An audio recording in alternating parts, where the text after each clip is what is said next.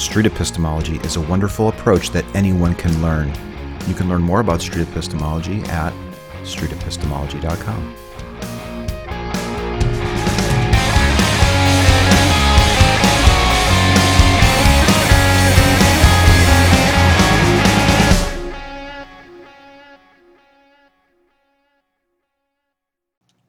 Godless Children and Street Epistemology. Our family lives in a highly religious community in the Bible Belt of Texas.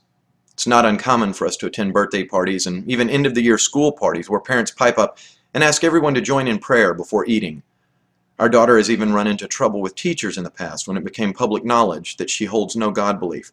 So we've taught her to keep a low profile.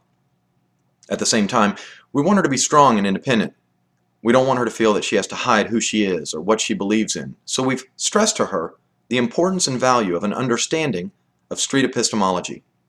I've told her, you never have to make a knowledge claim with street epistemology. You can simply ask others what they believe and ask why they believe it.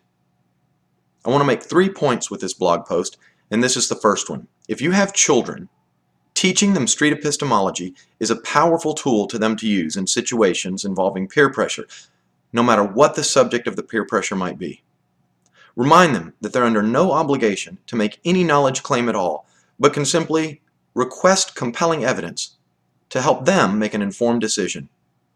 All of the pressure then naturally rests on those trying to exert pressure. It's the ultimate social judo. So, early in my daughter's freshman year of high school, she was at an after school club with several other students working on a manual task that required very little thinking.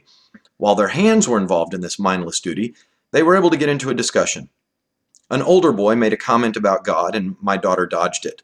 So he got more assertive and flat out asked her if she believed in God or not. Uh, I don't really care, actually. Was her response. She later described watching his jaw drop. I mean, if there's a good reason to believe, I will. I just haven't heard any compelling reasons. As she shared the story with me, she told me that he smiled a confident smile, like he just knew that if he shared his testimony, he would be inviting her to church by the coming weekend.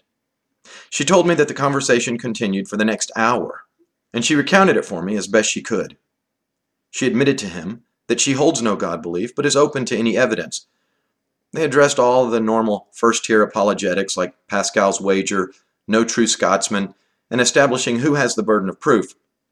She said it was hard not to get excited because she had heard all of these arguments hundreds of times watching the atheist experience, both online and live a few times, and was surprised that her Christian classmates never really thought very deeply about any of this. Why is it that atheists think more about this stuff than the people who actually claim to believe it? She wondered aloud. I held back my desire to speculate that those who thought about it a lot might simply be more likely to become atheists. Instead, I said, Please continue with your story. I'm eager to hear what happened next. But before I share with you what she shared with me, I want to make my second point about teaching street epistemology to children. One of the ways we learn is by watching others do things. Watching the videos and live streams of others performing SE strengthens our own ability to perform SE. Children today consume far more video than any previous generation simply because of its ready accessibility. If some of that content is SE, then they're more likely to be familiar with standard apologetics, common logical fallacies, and good SE practices.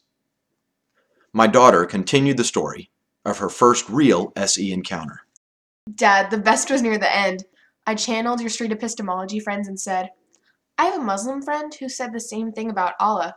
How could I determine which is right if both of you use the same method to arrive at your belief? Then I just sat there and he really thought about it for a long time.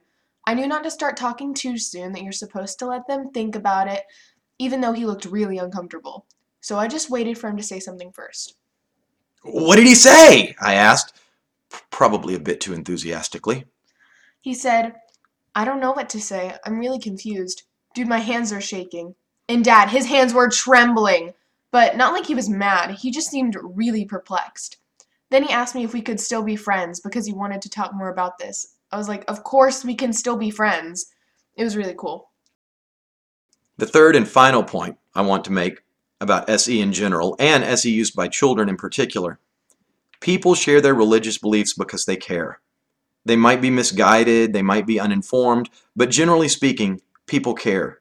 Peer pressure is strong among young people because it's very important at that age to feel as though one belongs.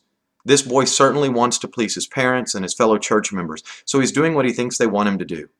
These tactics often work for the religious because they know that other kids want to belong as well and will often confess a belief in a God just to avoid rocking the boat. However, our kids don't have to be ashamed of their lack of faith, nor do they need to shame others for having a belief. It's quite possible to be true to yourself while also maintaining a good friendship. If your child plants a seed of doubt for those with beliefs derived from faulty methodologies, then that's just icing on the cake. Street epistemology is a technique by Dr. Peter Boghossian in his book A Manual for Creating Atheists and his Android and iOS app, Atheos.